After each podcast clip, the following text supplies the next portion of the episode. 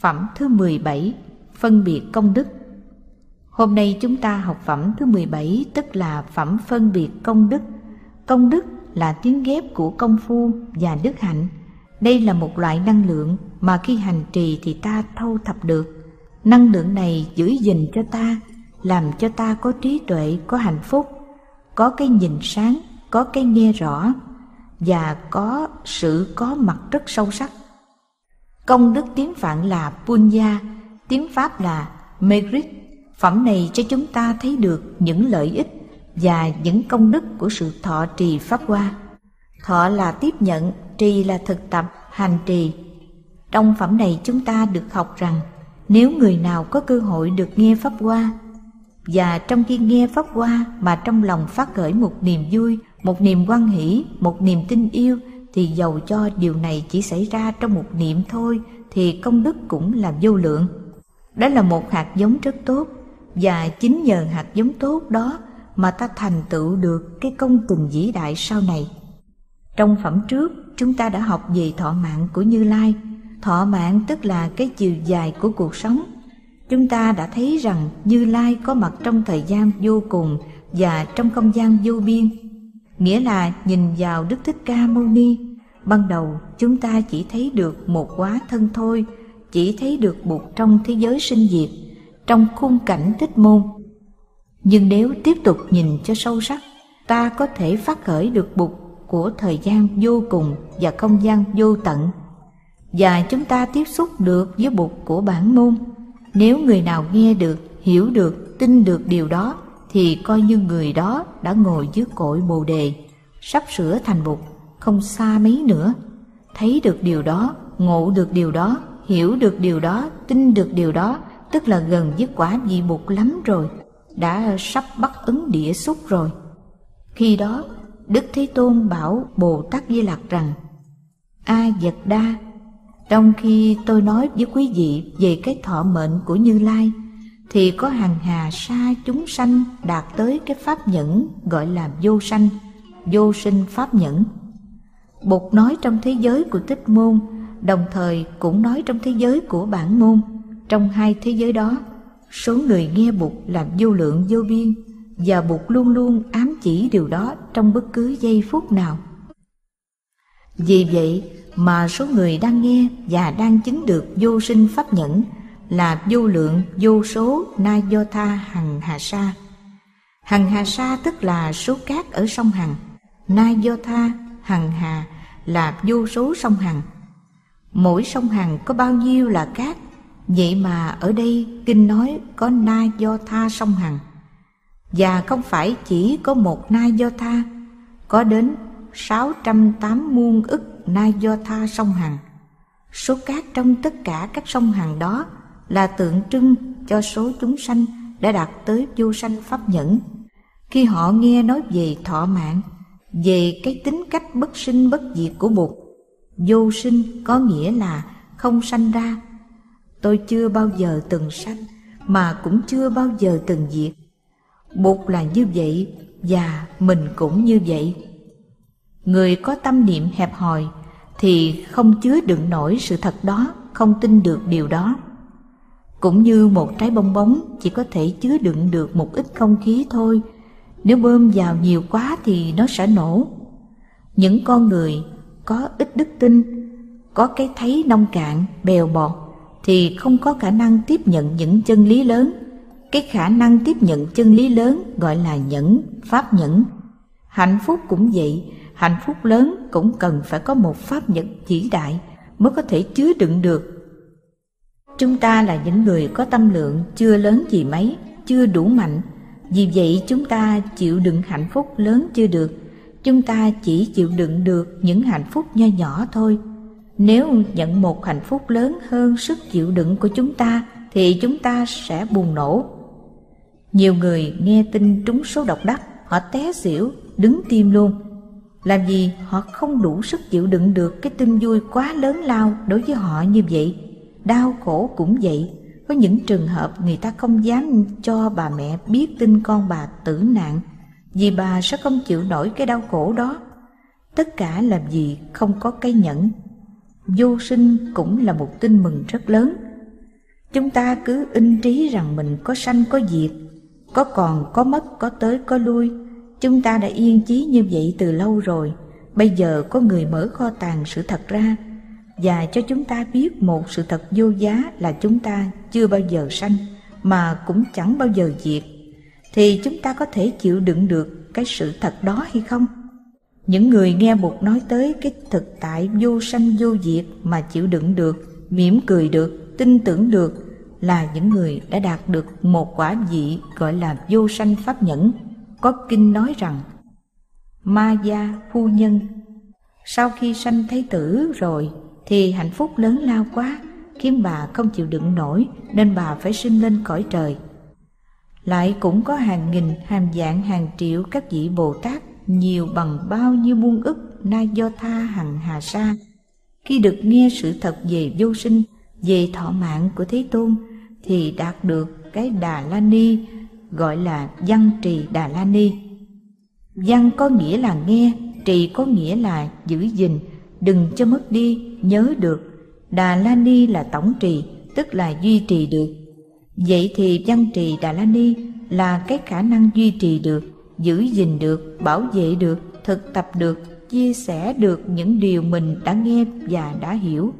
Lại có vô số các vị đại bồ tát khác đã đạt được có gọi là nhạo thuyết vô ngại biện tài. Biện tài tức là cái khả năng diễn tả để có thể chinh phục người khác tiếng anh là eloquent. Vô ngại tức là không có cái chướng ngại nào cả. Như vậy, phẩm phân biệt công đức này chứa đựng một sự thật, mà khi sự thật đó được trình bày ra, thì có rất nhiều bồ tát đã đạt được cái hoa trái của sự tu học, đã đạt được vô sinh pháp nhẫn, văn trì đà la ni và dạo thuyết vô ngại biện tài trang 397 trang 407 đoạn chót. Này bồ tát di lặc, nếu người thiện nam tử hay thiện nữ nhân nào khi nghe tôi nói về thọ mệnh dài lâu của Như Lai mà sinh ra lòng tin và hiểu, thì người đó là người đang ngồi trên núi thú này. Đang ngồi bên cạnh tôi trong giờ phút hiện tại này, đó là công đức của sự thọ trì pháp hoa nếu được nghe pháp hoa từ một người bạn qua một vị thầy từ một con chim hót hay tiếng suối reo hoặc đọc một cuốn kinh mà hiểu và tin được, thấy được, nhận thức được cái tính cách vô sinh, vô diệt của dạng hữu, của Như Lai, thì người đó là người đang ngồi bên cạnh Bụt trên núi thú. Vì vậy, ta đừng nói rằng và đừng nghĩ rằng ngồi được bên cạnh Bụt trên núi thú là chuyện mơ tưởng xa vời, phải lùi lại 2.500 năm mới có thể làm được. Chúng ta có thể đạt được hạnh phúc đó ngay trong giây phút hiện tại. Phẩm thứ 18 Tùy hỷ công đức. Bây giờ chúng ta đi sang phẩm thứ 18 Phẩm tùy hỷ công đức trang 422 Tùy hỷ có nghĩa là vui theo. Có thể khi nghe Pháp Hoa Mình chưa nắm được, chưa thấy được. Nhưng có một người bạn nghe pháp hoa đã nắm được, thấy được. Người đó có rất nhiều hạnh phúc. Thấy người đó có hạnh phúc, mình cũng thấy có hạnh phúc theo. Cái đó gọi là tùy hỷ. Chỉ cần có một giây phút thôi, một niệm của tùy hỷ thôi, thì công đức và hạnh phúc cũng đã rất vĩ đại rồi. Phẩm thứ 19 Pháp Sư Công Đức. Bây giờ chúng ta sang phẩm thứ 19, trang 431, Phẩm Pháp Sư Công Đức. Pháp Sư là người có nhiệm vụ đem chia sẻ cái chân lý Pháp Hoa.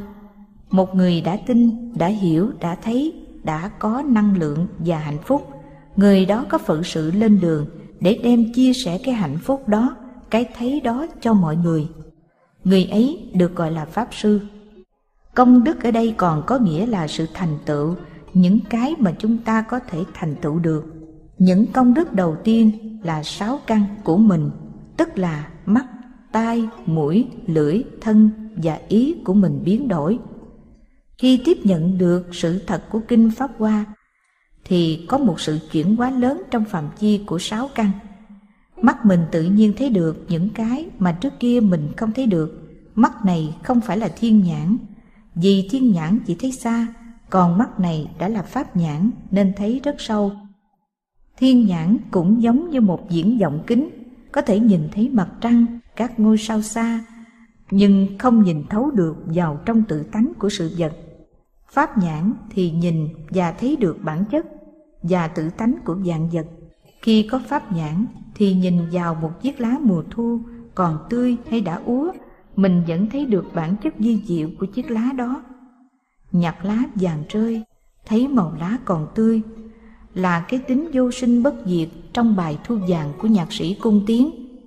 Đối với người có pháp nhãn, thì lá úa hay là lá tươi đều chứa đựng được tất cả những công đức, những hiện tượng màu nhiệm của vũ trụ. Con mắt của người đã thọ trì kinh pháp hoa, nhìn vào đâu thì thấy được thọ lượng của bụt tới đó, và thấy được tính cách bất sinh bất diệt của dạng vật tới đó. Vì vậy cho nên công đức đầu tiên là công đức chuyển hóa con mắt, rồi đến công đức chuyển hóa lỗ tai.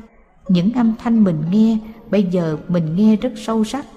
Nghe tiếng chim hót, tiếng thông reo, nghe luôn được cả tiếng hoa nở nữa. Hoa nở thì chắc là âm thanh nhẹ lắm, nhưng mình vẫn nghe được.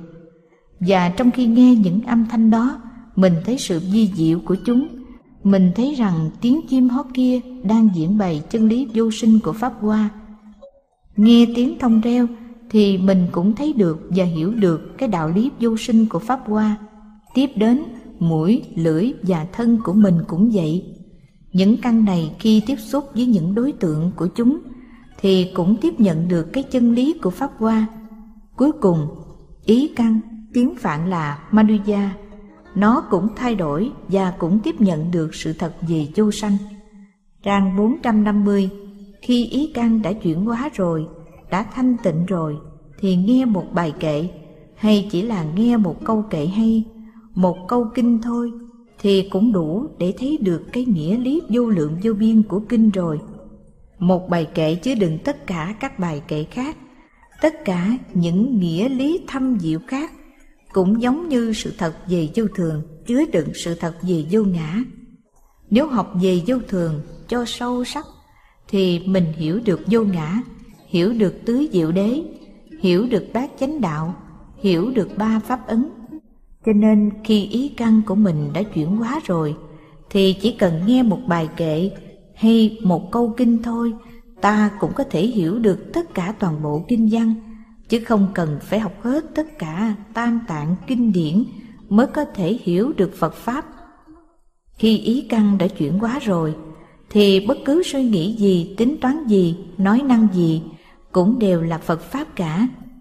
Nói chuyện kiếm hiệp cũng là nói Phật Pháp, nói chuyện đánh bài, đi chơi cũng đều là Phật Pháp. Nếu ý căn của quý vị đã chuyển hóa thì khi đọc sách trưởng quý vị cũng sẽ thấy được chân lý của Phật Pháp.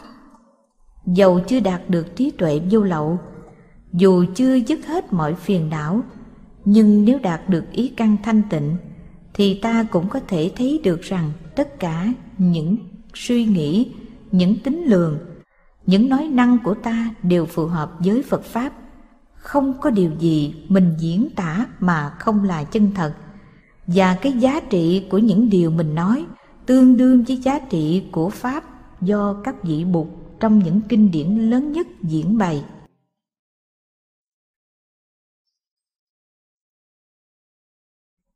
Phẩm thứ 20 Bồ Tát Thường Bất Khinh. Bây giờ chúng ta hãy đi sang phẩm thứ 20 Phẩm Bồ Tát Thường Bất Khinh, Trang 453 Phái thiên thai phân các phẩm của Kinh Pháp Hoa ra làm hai môn, tích môn và bản môn, và cho rằng 14 phẩm đầu thuộc về tích môn và 14 phẩm sau thuộc về bản môn. Khi đọc kinh ta thấy tuy cái ý về tích môn và bản môn rất hay, nhưng phân chia như vậy không được ổn lắm. Lý do là đang đọc những phẩm có tính cách bản môn, chúng ta đi sang những phẩm thấy như không có gì là bản môn, mà lại có tính cách là tích môn. Vì vậy, tuy ý hay, nhưng chia ra hai phần như vậy thì không được đúng lắm. Do đó, muốn dùng hai ý niệm tích môn bản môn thì ta phải xếp đặt lại thứ tự các phẩm trong kinh, đưa một số phẩm ra trước và một số phẩm ra sau. Theo tôi, việc mà chúng ta có thể làm được làm vẫn giữ nguyên văn kinh Pháp Hoa như đã truyền lại. Nhưng nên xếp đặt lại vị trí các phẩm để cho hợp với ý niệm bản môn và thích môn hơn. Khi làm vậy, chúng ta phải ghi rõ sự xếp đặt lại này để nếu có người muốn biết cách sắp đặt thứ tự các phẩm theo truyền thống thì có thể trở về xem bản của thầy Kumala Thập. Ngoài ra, tôi nghĩ rằng chia thành hai môn như thế cũng còn có khuyết điểm. Lý do thứ nhất làm gì không phải 14 phẩm đầu hoàn toàn diễn bày về tích môn và 14 phẩm sau hoàn toàn nói về bản môn. Lý do thứ hai là mình nên thiết lập thêm một môn thứ ba thì sự phân chia mới hoàn mỹ. Tôi thấy có một số phẩm nên được đưa vào môn thứ ba gọi là hạnh môn. Hạnh tức là hành động. Sau khi đã thấy tích môn như vậy và bản môn như vậy rồi thì chúng ta phải cần được thấy cái phương pháp thực hiện, cái diệu dụng của bản môn khi được diễn tả trong tích môn là sự hiện hữu của một số vị Bồ Tát và các vị này đã làm như thế nào để diễn dịch cái bản môn ra tích môn và đưa người ta từ tích môn về bản môn. Những phẩm thuộc về lĩnh vực này ta có thể xếp vào một môn thứ ba và gọi là hạnh môn. Đó là những phẩm nói về các vị Bồ Tát lớn như là Bồ Tát Thường Bất Kinh, Bồ Tát Dược Dương, Bồ Tát Diệu Âm, Bồ Tát Quán Thế Âm và Bồ Tát Phổ Hiền. Trong đạo Bụt chúng ta thường phân biệt một thực tại ra ba khía cạnh, đó là thể, tướng và dụng. Thể tức là bản chất của sự vật là bản môn. Ví dụ như bình trà, cái thể của nó là đất sét, nước và lửa. Còn cái tướng của bình trà là tròn, có nắp ở trên, có cái quai và cái dòi. Đó là cái tướng của bình trà. Thể tức là cái bản chất, còn tướng tức là cái hình thái. Sau đó là dụng. Dụng là cái công dụng, bình trà dùng để làm gì, bình trà đóng được vai trò nào. Tất cả mọi pháp đều có ba phần thể tướng và dụng đó cả. Ta có thể nói rằng tích môn là tướng, bản môn là thể, và môn mà ta thiết lập trong khóa tu này để đóng góp cho tông thiên thai là hạnh môn và hạnh môn thuộc về dụng. Tức là tích môn nói như thế bản môn nói như thế. Làm thế nào để diễn dịch bản môn thành tích môn và để đưa những người trong thế giới tích môn về tiếp xúc được với bản môn? Đó là công trình hành đạo và độ sanh của các vị đại bồ tát. Chúng ta nên gom hết các phẩm đó vào một môn thứ ba gọi là hạnh môn. Gọi là dụng môn cũng được, nhưng hạnh môn nghe hay hơn. Hạnh có nghĩa là action đi vào hạnh môn. Trước hết, ta gặp một vị bồ tát rất ngộ nghĩnh, tên là thường bất khinh, trang 453 vị bồ tát này vốn là tiền thân của bụt thích ca mâu ni trong thời gian thị hiện làm bồ tát. Ngài đã trải qua những kinh nghiệm rất ngộ nghĩnh. Ngài hành đạo, nhưng đôi khi bị người la rầy, xua đuổi, đàm tiếu. Thường bất kinh là vị bồ tát chỉ chuyên làm một việc thôi, đó là tới với ai. Ngài cũng cung kính nói, ông hoặc bà là người có giá trị lắm. Ông hoặc bà là những vị bụt sẽ thành. Tôi thấy được cái giá trị đó trong ông bà nên xin đừng có mặc cảm. Đó là cái hạnh của bồ tát thường bất kinh. Chúng ta phải học cái hạnh này nếu chúng ta muốn đi theo con đường của các vị Bồ Tát. Có những người có mặc cảm là họ không giỏi, họ không thành đạt như những người khác, họ có cái mặc cảm tự ti. Những người như vậy không có hạnh phúc, nhìn người khác thì thấy người ta cao lớn, sang cả, còn nhìn lại mình thì thấy mình nhỏ bé, thấp hèn. Đó là những người cần được sự giúp đỡ. Theo Bồ Tát thường bất kinh thì mình phải tới với họ và nói rằng anh đừng có mặc cảm tự ti tôi thấy nơi anh những hạt giống rất tốt có thể phát hiện và làm anh trở thành một vị đại nhân nếu anh nhìn lại và tiếp xúc được với những hạt giống tốt trong lành thì anh sẽ được vượt thắng mặc cảm tự ti Bỉ ký trượng phu ngã diệt nhĩ, Bất ưng tự khinh dư thối khuất. Là hai câu trong luật sa di. Có nghĩa là kẻ kia đã là bậc trượng phu, Tại sao ta lại không được như vậy? Ta không nên tự khinh mình, Tự coi mình là nhẹ, Để cứ đi thụt lùi. Đó là một câu nói để tự đánh thức mình dậy. Trong xã hội hiện đại, Tâm lý trị liệu cho chúng ta biết rằng có một số người đau khổ, bệnh hoạn vì tinh thần là tại vì cái tự ti mặc cảm, cái mặc cảm tự cho mình không đáng giá bao nhiêu. Các nhà trị liệu có bổn phận làm cho người ta thấy rõ hơn về con người của họ và gỡ bỏ cái mặc cảm rằng mình là người không có giá trị là đồ bỏ đi. Đó là việc làm của một vị Bồ Tát. Thành ra khi thấy một người bạn tu hay bạn ngoài đời bị đau khổ vì cái mặc cảm không giỏi, không bằng ai, suốt đời lè tè thấp kém và cái cảm tưởng đó đã làm cho bạn mình mất hết hạnh phúc thì mình phải cố gắng giúp người bạn đó gỡ bỏ cái mặc cảm kia đi. Bồ Tát thường bất kinh là người chỉ lo làm một việc đó trong đời sống hàng ngày. Đôi khi vì bực tức, chúng ta có thể thốt ra những câu nói nó có tính cách thường khinh, nhất là đối với con cái của mình. Làm cha làm mẹ ta hy phạm vào lỗi đó, một lỗi rất nặng tại vì những tế bào não bộ của con cái còn non nớt, còn trong sáng mà mình gieo vào những tư tưởng ấy, tức là mình làm hại con mình, mình giết đi cái khả năng có hạnh phúc của con mình.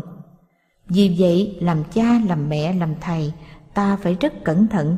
Nếu học trò có mặc cảm, ta phải tìm cách tháo gỡ giùm họ để họ có thể sống thanh thản và an lạc hơn. Tôi vẫn thường thực tập hạnh đó. Và tiện đây tôi chia sẻ với quý vị một kinh nghiệm. Một hôm có hai anh em nhỏ đến chơi, tôi đưa hai cháu vào xem cái máy mới mua.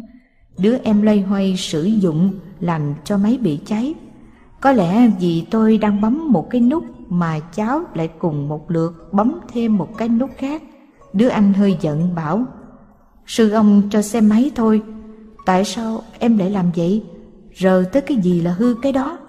Có lẽ đứa anh đã bị ảnh hưởng Của cha mẹ hay của bạn bè Đã từng nghe những câu trách cứ đó Trong cuộc sống hàng ngày, Nên đã chỉ lặp lại Mà không biết cái tầm quan trọng của câu nói đó. Để giúp đứa em, Tôi bèn dẫn cả hai anh em sang xem một cái máy khác và chỉ cho đứa em sử dụng cái máy mới. Đứa anh vội vàng cản, Sư ông đừng cho nó đụng tới, Nó sẽ làm cháy nữa bây giờ. Thấy rằng đây là lúc Để có thể giúp cả hai anh em, Tôi bảo, Không sao, Sư ông tin nó lắm, Nó giỏi chứ không dở đâu. Này, Con làm đi, Bấm nút này trước, Thả ra, Rồi bấm nút này sau, Con làm cho cẩn thận. Đứa em thành công và cả hai anh em đều vui mừng. Tôi cũng tùy hỷ theo. Làm như vậy tức là ta đã thực tập hạnh thường bất kinh xóa tan cái mặc cảm là mình không làm được. Chỉ có anh mình mới làm được thôi. Ta chỉ tốn có ba, bốn phút mà gỡ được cái mặc cảm của đứa em. Thật ra lúc đó mình cũng hơi ngán, sợ nó sẽ làm hư cái máy thứ hai. Nhưng nếu e ngại nó làm hư cái máy, mình sẽ làm hư con người của nó cái tâm của em bé quan trọng hơn cái máy rất nhiều. Chỉ cần có niềm tin vào hạnh thường bất kinh và ba bốn phút là mình có thể giúp em bé gỡ được cái mặc cảm của em bé. Bồ tát thường bất kinh chỉ cho mọi người thấy trong họ có khả năng của sự thành đạt hoàn toàn. Có hạt giống của bụt có khả năng trở thành một bậc toàn giác. Thông điệp của kinh pháp hoa là ai cũng có thể thành bụt được cả và thường bất kinh là đại sứ của Bụt và của Kinh Pháp Hoa. Làm đại sứ đôi lúc mình cũng bị bắt làm con tin như ở trong thế giới hiện tại. Bồ Tát Thường Bất Kinh cũng vậy. Ngài đem cái thông điệp đó đến cho mọi người. Nhưng không phải khi nghe ai cũng vui mừng tại vì họ đã có mặc cảm. Vì vậy khi nghe thông điệp này họ tưởng Ngài kinh khi họ, nhạo báng họ. Vì vậy mà có khi họ đã dùng gậy đánh đuổi Ngài. Có khi họ đã dùng lời thô tục để mắng chửi Ngài. Vì vậy sứ mạng của một Pháp Sư không dễ. Kitô giáo gọi những gì đó là sứ đồ. Thường bất kinh, không tụng kinh, không hành đạo theo thói thường, không cúng lại, không đi hành hương, không ngồi thiền. Ngài chỉ làm một công việc là khi nào thấy ai thì Ngài đến cúi xuống làm lễ và trang nghiêm nói rằng Tôi không dám khinh quý vị, quý vị sau này sẽ thành bụt. Trang 456 Trải qua nhiều năm tháng, thường bị mắng nhiếc như vậy mà Bồ Tát thường bất kinh, chẳng sinh lòng giận hờn. Có người lấy gậy, lấy cây, lấy ngói, lấy đá để đánh, để ném, nhưng Bồ Tát chạy tránh, đứng xa rồi vẫn to tiếng sướng lên cái sự thật đó. Tôi không dám kinh ông đâu, ông sẽ thành bụt. Khi Bồ Tát sắp lâm chung, Ngài nghe trong không trung có tiếng giảng pháp hoa của Bụt Quay Âm Dương. Bụt Quay Âm Dương đã tịch từ lâu nhưng lạ quá sao bây giờ Bồ Tát lại được nghe trành trẻ hết tất cả các bài kể kinh Pháp Hoa mà Bụt đã giảng. Điều này rất là đúng, tại vì khi tâm mình đã chín mùi rồi, thì tiếng gió thổi, tiếng chim hót đều diễn bày chân lý Pháp Hoa. Chính chúng ta đôi khi nằm trên bãi cỏ, đi thiền hành trong giường, cũng nghe được kinh Pháp Hoa. Lúc đó ta biết rằng ta đang có Pháp Hoa tam muội khi nghe được kinh Pháp Hoa như vậy thì nhãn căn, nhĩ căn, tỷ căn, thiệt căn, thân căn và ý căn tự nhiên được chuyển hóa và trở nên thanh tịnh. Bồ Tát thường bất khinh, sống thêm hai trăm muôn ức na do tha tuổi nữa. Như vậy thì kinh Pháp Hoa là một thứ thuốc trường sanh, uống vào thì sống được rất lâu để giảng truyền chân lý Pháp Hoa. Đúng như vậy, tại vì kinh Pháp Hoa nói ra một sự thật duy nhất là tự tính của mình là không sanh và không diệt. Vậy thì làm sao? Mình có thể chết được. Mình luôn luôn còn đó để chia sẻ cái chân lý pháp hoa cho tất cả mọi chúng sanh. Lúc bấy giờ những người đã dùng gậy dùng đao để đánh đuổi thường bất khinh thấy được cái kết quả của sự hành trì bất qua nên bắt đầu tinh phục. Bồ tát thường bất khinh tượng trưng cho hạnh nhẫn nhục. Chúng ta liên tưởng đến thầy phú lâu na. Thầy cũng đã bị liện cà chua trứng thối trong lúc đi giảng. Nhưng thầy nói rằng, bị liện cà chua trứng thối cũng còn may mắn chán. Bồ tát thường bất kinh có thể là hậu thân hay là tiền thân của thầy phú lâu na. Và thay vì giảng những kinh khác thì bồ tát chỉ giảng về chân lý pháp hoa. Chính chúng ta cũng vậy. Nếu biết thực tập hạnh nhẫn nhục, thì ta cũng là tiền thân hay hậu thân của các ngài. Các ngài bất sanh, bất diệt, nên lúc nào ta tiếp xúc được với hạnh nguyện của các ngài, thì các ngài sống dậy liền trong ta ngay lúc đó. Vì lý do đó, ta nói rằng, phẩm thứ hai mươi này thuộc về hạnh môn, trong đó bồ tát thường bất kinh đã đem đến cho chúng sanh một thông điệp. Thông điệp của sự trọng thị. Nhìn một vật gì một người nào với một thái độ rất kính trọng thì gọi là trọng thị. Ngược lại là khinh thị, trọng là nặng, thưa ông thưa bà, ông bà có nhiều kilo lắm, thì đó gọi là trọng thị. Ngược lại khi nói ông chẳng có kilo nào hết, tức là coi nhẹ người đó là khinh thị người đó. Con đường của Bồ Tát thường bất khinh là con đường kiên nhẫn và trọng thị. Con người này không có những trang điểm bề ngoài, con người này chỉ mang ở trong lòng một đức tin và một cái thấy. Đó là cái thấy pháp hoa cái thấy rằng mọi người đều là những chị bục đó cũng là cốt tủy của kinh pháp hoa. Đem theo trong trái tim một niềm tin một cái thấy và lên đường để làm công việc duy nhất là truyền đạt niềm tin và cái thấy đó. Chúng ta nghĩ rằng các nhà trị liệu tâm lý, các nhà hoàng đạo, các nhà giáo dục, các bậc cha mẹ đều phải học cái tinh túy này của kinh pháp hoa. Thực tập con đường của sự trọng thị, của sự kiên nhẫn không khó khăn gì mấy, nhưng qua những hành động như vậy, ta có thể độ đời, làm cho người kia mất đi mặc cảm tự ti của họ. Chủ nhật tới này ta sẽ học về phẩm thứ 21 phẩm Như Lai thần lực một phẩm thuộc về bản môn tiếp đó sang phẩm 22 là phẩm chúc lũy chúng ta lại trở về tích môn đến phẩm 23 nói về Bồ Tát Dược Dương ta lại đi sang hành môn nhận diện được tính chất của một phẩm và sắc phẩm ấy đúng vào môn của nó thì chúng ta đã bắt đầu hiểu được kinh Pháp Hoa. Tại vì Dược Dương cũng là một mẫu người hành động, Bụt là người giác ngộ và sự giác ngộ được biểu hiện bằng hành động. Hành động đó được biểu hiện bằng nhiều khía cạnh. Bồ Tát Quan Âm là một khía cạnh, Bồ Tát Phổ Hiền là một khía cạnh khác.